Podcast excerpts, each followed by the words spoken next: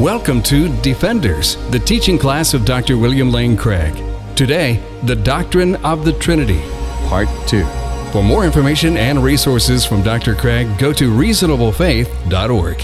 We've just introduced the subject of the Trinity, and last time I indicated that although the word Trinity is not found in the scriptures, that's really incidental.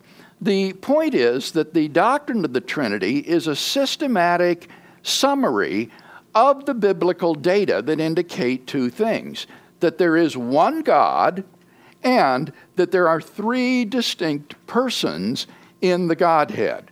And if those facts are true, then the doctrine of the Trinity is true.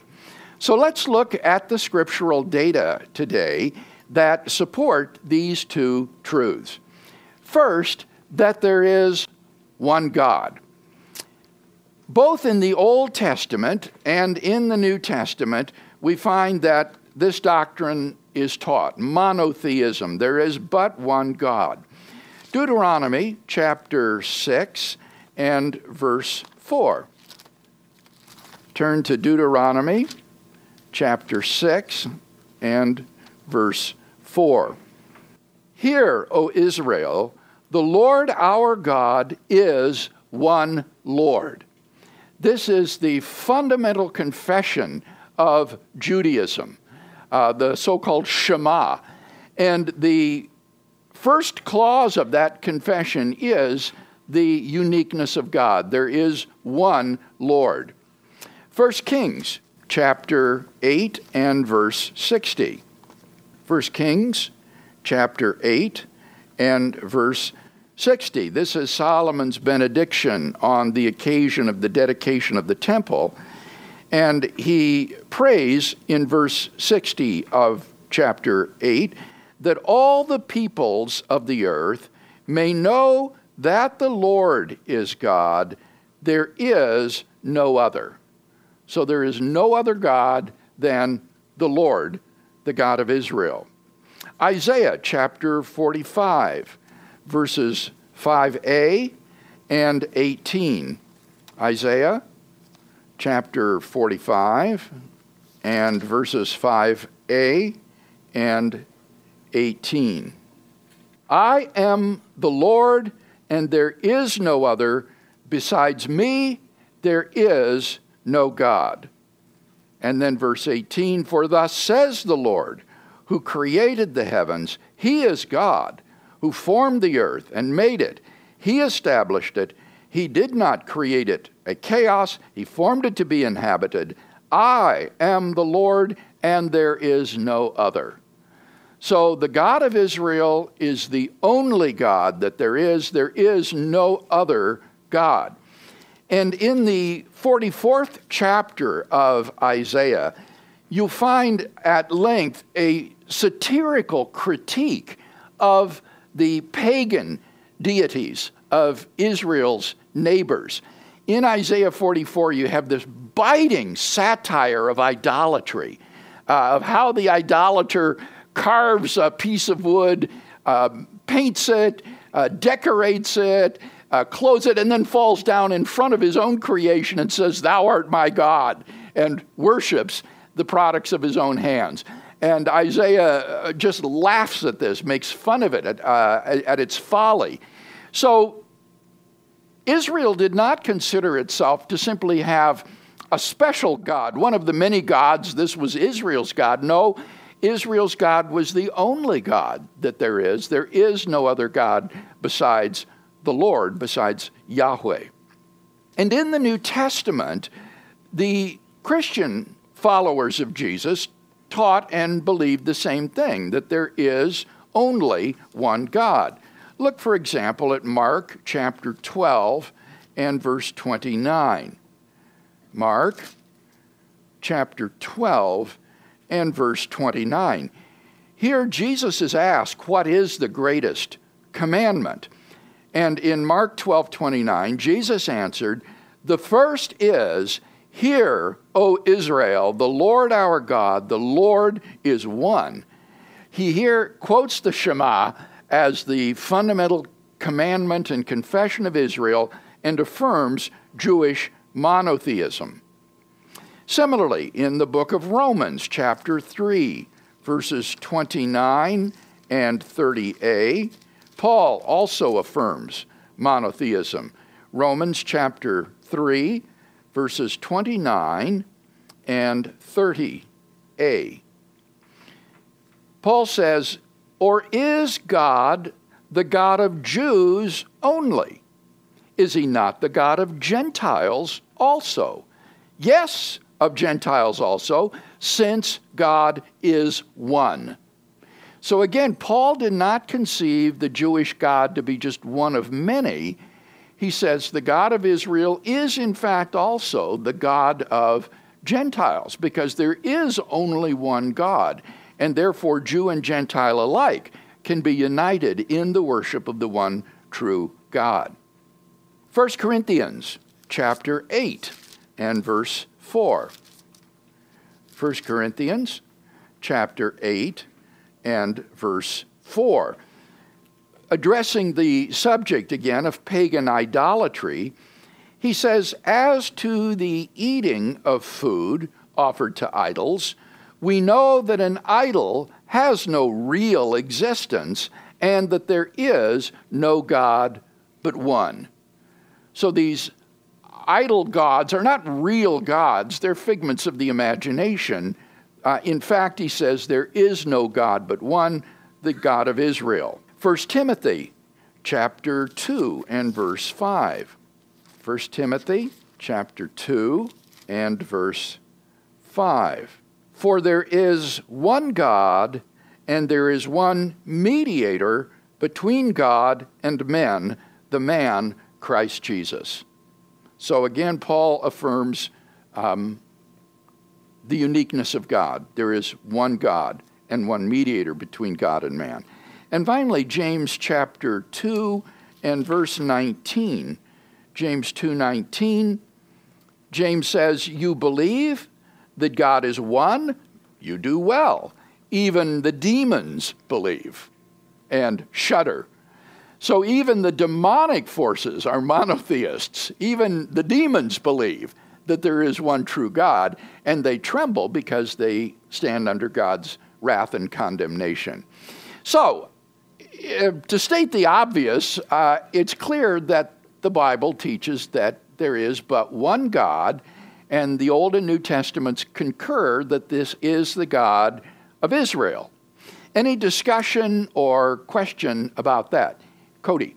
So, as I'm sure you know, in Mormonism, you know they believe that there's like an infinite number of gods right. that are created one after another. It just goes back infinity. So, one of my favorite verses when talking to Mormons about this is Isaiah 43:10, where it explicitly says, you know, before me no God was formed, nor shall there be any after me. Okay. So that's one. That's a good verse I find that works very well with Mormons. Isaiah 43:10. Yep.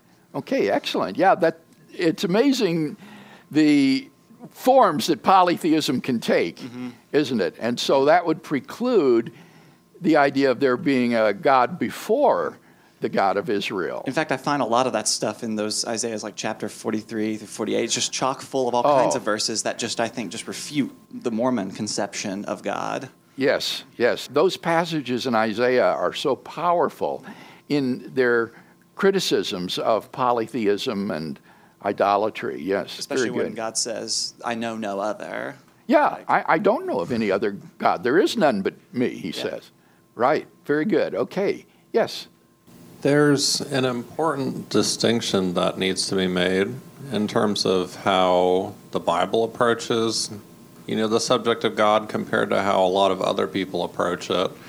It's interesting in a way because, as someone pointed out, the Bible considers God's existence to be self evident. It doesn't really attempt to justify and like directly justify the, the, existence of God, saying like he exists because. I think mm-hmm. that's interesting though. Like a lot of people will say, "Oh, that's circular reasoning," to say that you know to believe that the existence of God is self-evident. But I really think considering something as self-evident is not the same as circular reasoning. For no. example, we, for example, we consider it self-evident that people need water to survive because people will die if they go more than a few days without it. And I think in maybe a, a bit, in a bit of a, in a somewhat less obvious way, I would say the existence of God is self-evident like that. So, I really like the way that the Bible approaches it. It just assumes that it's the case, Okay. you know, based on the available evidence. All right. Now, it's important that we note that the way you illustrated this, that people need water in order to survive, shows that by self evident, um, you, you don't mean that. You, you, what you do mean is something like it's obvious. By self evident, you mean it's obvious, but you don't mean it's evident apart from evidence. Uh, the way we know that people can't survive without water is we have good evidence for that. They, we see them die when they don't have fluids. It's not self evident in the sense that 2 plus 2 equals 4, where once you understand the meaning of the terms alone, you don't need any evidence. It's, it's true, as it were, by definition. Once you understand the meaning of 2 plus 2 and the meaning of the term 4, then it's self evident. So you're not using the word self evident in that mathematical sense. You're using it more in the colloquial sense that it's obvious. And I think that is what the scripture teaches. As you began your question, I thought about what it says in Romans chapter 1 and verse 20. Uh, Paul says, Ever since the creation of the world, God's invisible nature, namely his eternal power and deity, has been clearly perceived in the things that have been made. So they are without excuse. Here, Paul says that God's existence is made evident or obvious in the created world. When we look at the creation, then it's evident that it's been fashioned by a powerful and eternal creator, so much so that people have no excuse for unbelief. So I, I, think you're quite right in saying that God has revealed himself in the world in such a way that it's obvious that he exists. All right, now, in addition to that, the next point is that the scriptures teach that there are three distinct persons in the Godhead. So let's look at each of the three persons the Father, the Son, and the Holy Spirit. First, God the Father.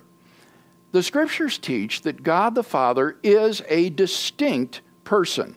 Let's look at several passages that indicate that. First, Matthew chapter 11 and verse 27. Matthew 11 and verse 27. Here Jesus says, All things have been delivered to me by my Father. And no one knows the Son except the Father, and no one knows the Father except the Son and anyone to whom the Son chooses to reveal him. Clearly, in this passage, Jesus differentiates himself as the Son from the Father. The Father and the Son stand in relationship to each other, they know each other, and the Son reveals the Father. So clearly, the Father is a distinct person here from the Son who knows the Son, is known by the Son, and is revealed by the Son. Also, Matthew chapter 26 and verse 39. Matthew 26 and verse 39. This is Jesus' prayer in the Garden of Gethsemane just prior to his arrest and trial. In verse 39 of Matthew 26, it says, And going on a little farther, he fell on his face and prayed, My Father, if it be possible, let this cup pass from me. Nevertheless, not as I will, but as thou wilt.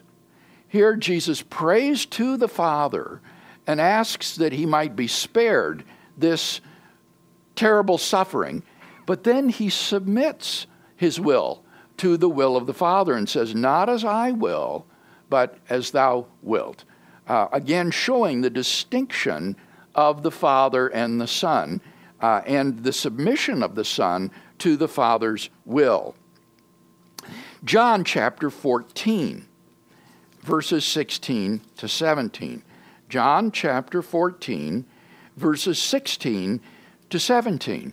We've seen that the Father and the Son are distinct persons. Now, in John chapter 14, verses 16 to 17, we see the Father's distinction from the Spirit.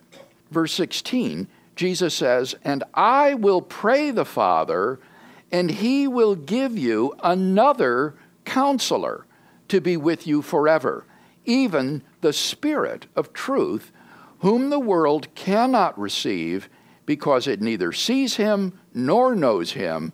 You know him, for he dwells with you and will be in you. So here we have all three persons of the Godhead. The Son is praying to the Father to send another advocate, another counselor, and that will be the Spirit. So we have three distinct persons here. The Father is distinct from both the Son and from the Spirit. The second point is that not only is the Father a distinct person, but that the Father is God. Again, this is to state the obvious. Look at Psalm 89 26. Psalm 89 and verse 26. He shall cry to me, Thou art my Father, my God, and the rock of my salvation. So, one of the metaphors under which Israel conceived of the Lord, uh, Israel's God, is as a heavenly Father. God is the Father of the children of Israel. And one finds this conception of God as Father um, elsewhere in the Old Testament. For example, Isaiah chapter 63 and verse 16. Isaiah chapter 63 and verse 16. Isaiah 63 16. For thou art our Father, though Abraham does not know us and Israel does not acknowledge us, thou, O Lord, art our Father, our Redeemer from of old is thy name. Here, Isaiah says, even if Abraham doesn't acknowledge us, uh, and Abraham was regarded as the father of the Jewish nation, Israel or Jacob doesn't acknowledge us as his progeny, nevertheless, the Lord is our Father. God is the Father of Israel. And then in the New Testament, of course, this is the way in which Jesus presents the God of the Old Testament to his disciples and to the people whom he taught. Matthew chapter 6 and verse 9. This is the Lord's Prayer. He says, Pray then like this Our Father who art in heaven, hallowed be thy name. So Jesus taught his disciples to pray to God as their heavenly Father and to regard God as their Father. So, the scriptures teach that God the Father is distinct from the Son and from the Spirit, and that the Father is God. He is the God of the Old Testament. In fact, this word, God, in the Greek, ho theos, literally meaning the God. The article ho is the masculine definite article. Ho theos usually in the New Testament refers to God the Father. So that when the authors of the New Testament say something about God, ho theos, they're talking about the Father. So, for example, Paul's customary uh, greeting in his letters was to say something like this Grace to you and peace from God the Father and our Lord Jesus Christ. So, the Father is identified with God, God the Father. Or compare what Paul says in Galatians chapter 4 verses 4 to 6. Galatians chapter 4, verses 4 to 6. When the time had fully come, God sent forth his Son, born of woman, born under the law, to redeem those who were under the law, so that we might receive adoption as sons. And because you are sons, God has sent the Spirit of His Son into our hearts, crying, Abba, Father. Here again, all three persons of the Godhead are mentioned. When it says God sent forth His Son, God sent the Spirit, it means God the Father. And this is clear because the Spirit teaches us to cry out to God, Abba, Father. So, God in the New Testament typically refers to the person of the Father. But then it says the Father sends the Son, who is Jesus, and then he also sends the Spirit of his Son into our hearts, whereby we cry, Abba, Father. So it's very interesting to read the New Testament in this light that when you read something about God, it's typically talking about God the Father. First point the Father is a distinct person and the Father is God. Then let's go to the second point, and that is the Son or Jesus Christ. And again, the scriptures indicate both that the Son is a distinct person and also that the Son is God. First, let's look at some verses that indicate that the Son is a distinct person from the Father.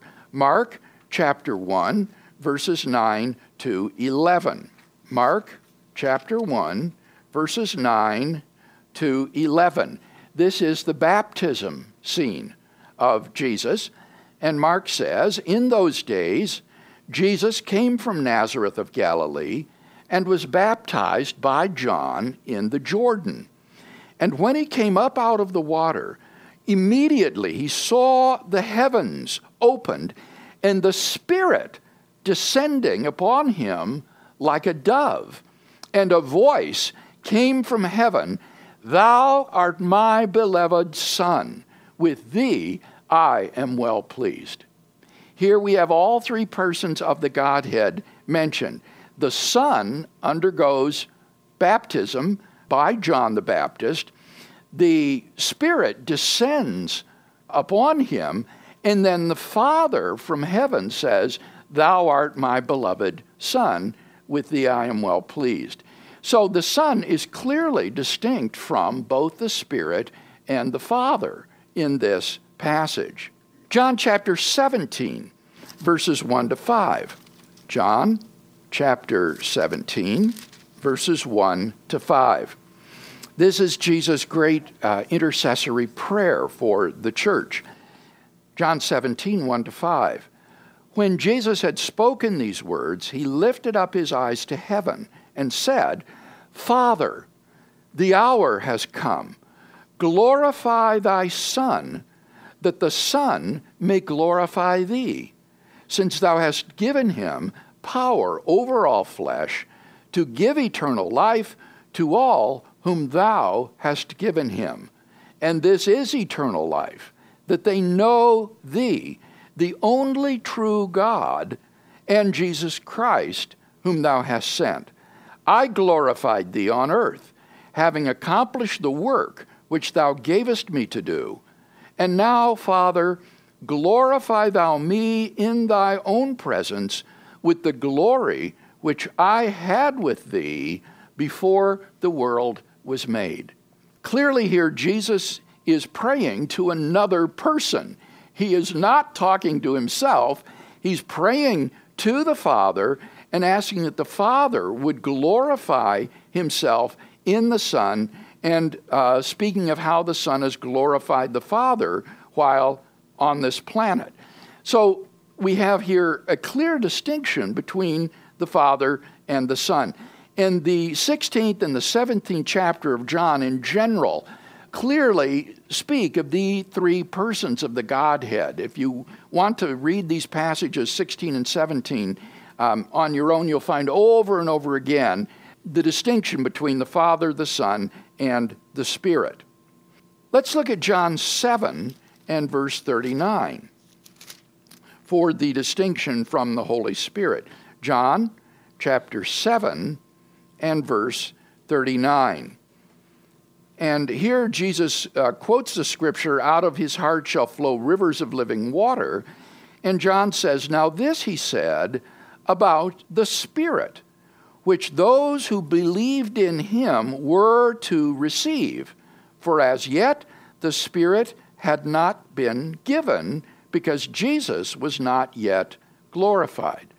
So the distinction between the Spirit and the Son is clearly drawn here because the Son was with them, but the Spirit was not. The Spirit was someone they would receive in the future after Jesus had departed from them and been glorified. So, although the Son was present with them, the Spirit was not yet uh, present with them in the way that he would be in his fullness. The Spirit and the Son are distinguished from each other personally. And finally, John chapter 16 and verse 7. John chapter 16 and verse 7. Jesus says, Nevertheless, I tell you the truth, it is to your advantage that I go away. For if I do not go away, the counselor will not come to you, but if I go, I will send him to you. Here, Jesus is speaking of that other counselor or advocate that the Father would send. And again, he distinguishes this person from himself. So long as I am here with you, the counselor will not come. But when I go, then the counselor, the Spirit of truth, will be sent to be with you and be in you. And so Jesus distinguishes himself from the Spirit of God who would come after him. So, in the New Testament, we have the Son as a distinct person from the Father and from the Holy Spirit. Secondly, this person is also God. Um, the Son is God. Now, immediately, this raises a problem. If ho theos refers to the Father, then how can you say that Jesus is God without saying or implying that he is the Father, which the New Testament writers did not want to do. They did not believe that the Father had become incarnate and died on the cross, um, that somehow the Father was no longer in heaven. So, how could the New Testament writers affirm the deity of Christ without saying or implying that he is the Father? Uh, what you find is that the New Testament authors wrangled every way that they could to assert the deity of Christ without saying that he is God the Father. A very good um, popular level book on this is by Michael Green, uh, The Truth of God Incarnate. Green does an excellent job of showing the uh, extent to which New Testament writers went to affirm in some very creative ways the deity of Christ without saying that Jesus is ho theos, which would be to say he is the Father. And that's precisely why you do not find these sort of um, flat statements in the New Testament Jesus is God. Because to say Jesus is ho theos would be to say that Jesus is the Father. And this is not what the New Testament writers wanted to say. And so they find every other way conceivable to express the deity of Christ without coming right out and saying flatly that Jesus is ho theos. So let's look at uh, some of these ways in which the deity of Christ is affirmed by New Testament authors. First, Colossians chapter 1, verses 15 and 19, and then also chapter 2 and verse 9. Colossians chapter 1, verses 15 to 19, and then chapter 2 and verse 9. Now, way of background to the letter of Colossians, Paul is faced here with a sort of incipient Gnosticism, it would appear, um, in Colossae. Gnostics held that the realm of the spiritual is good uh, and that the realm of the material is evil. And therefore, God, being fully um, good, cannot have any sort of concourse or relationship with the material world because that would taint him with evil. And so, Gnostics developed this system whereby God, in his fullness, um, God in his purity, is utterly diverse and detached from the world. But there emerge from God in sort of descending stair step fashion quasi divine beings that increasingly mediate between God and the material world. So, a kind of increasing materialization as you descend these stairs. And what Paul says in Colossians 1 15 to 19 and 2.9 is that this bifurcation between God and the world is utterly misconceived. Paul says that the whole fullness of deity, that pure God substance, dwells in Christ, in the flesh, in bodily form. So let's read Colossians 1 15 to 19. He says of Christ, He is the image of the invisible God, the firstborn of all creation. For in him all things were created, in heaven and on earth, visible and invisible, whether thrones or dominions or principalities or authorities, all things were created through him and for him. He is before all things, and in him all things hold together. He is the head of the body, the church.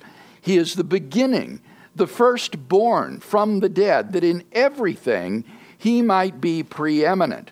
For in him all the fullness of God was pleased to dwell. So here Paul says this, this fullness of God, the fullness of the Godhead, dwells in Jesus Christ. And then in chapter 2 and verse 9, he says even more um, clearly. For in him the whole fullness of deity dwells bodily. That is so un-Gnostic that the fullness of deity dwells bodily um, in Christ. So, this is a statement of the deity of Christ, which is, I think, one of the strongest in the New Testament. Um, that Jesus Christ the, uh, is literally God incarnate.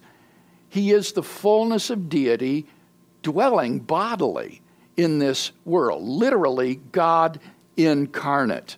Secondly, New Testament authors used the name of God in the Old Testament, in the Greek, Kyrios, for Jesus. Uh, in the Old Testament, the name of God, Yahweh, um, was translated in the Greek Septuagint, which is the Greek translation of the uh, Old Testament, um, as Kyrios, which means Lord. So, Lord or Kyrios translates the name of God in the Old Testament, Yahweh. And the New Testament writers call Jesus Lord, Kyrios, and then they apply to him Old Testament passages about Yahweh. So, while not referring to Jesus as ho which would make him the Father, they do refer to Jesus as Kyrios, Lord, and apply to him Old Testament passages about Yahweh. Look, for example, at Romans chapter 10, verses 9 and 13. Romans chapter 10, verses 9 and 13. In verse 9, Paul says, If you confess with your lips that Jesus is Lord, Kyrios, and believe in your heart that God raised him from the dead, you will be saved. Here's this fundamental confession of the New Testament church Jesus is Lord, Jesus is Kyrios.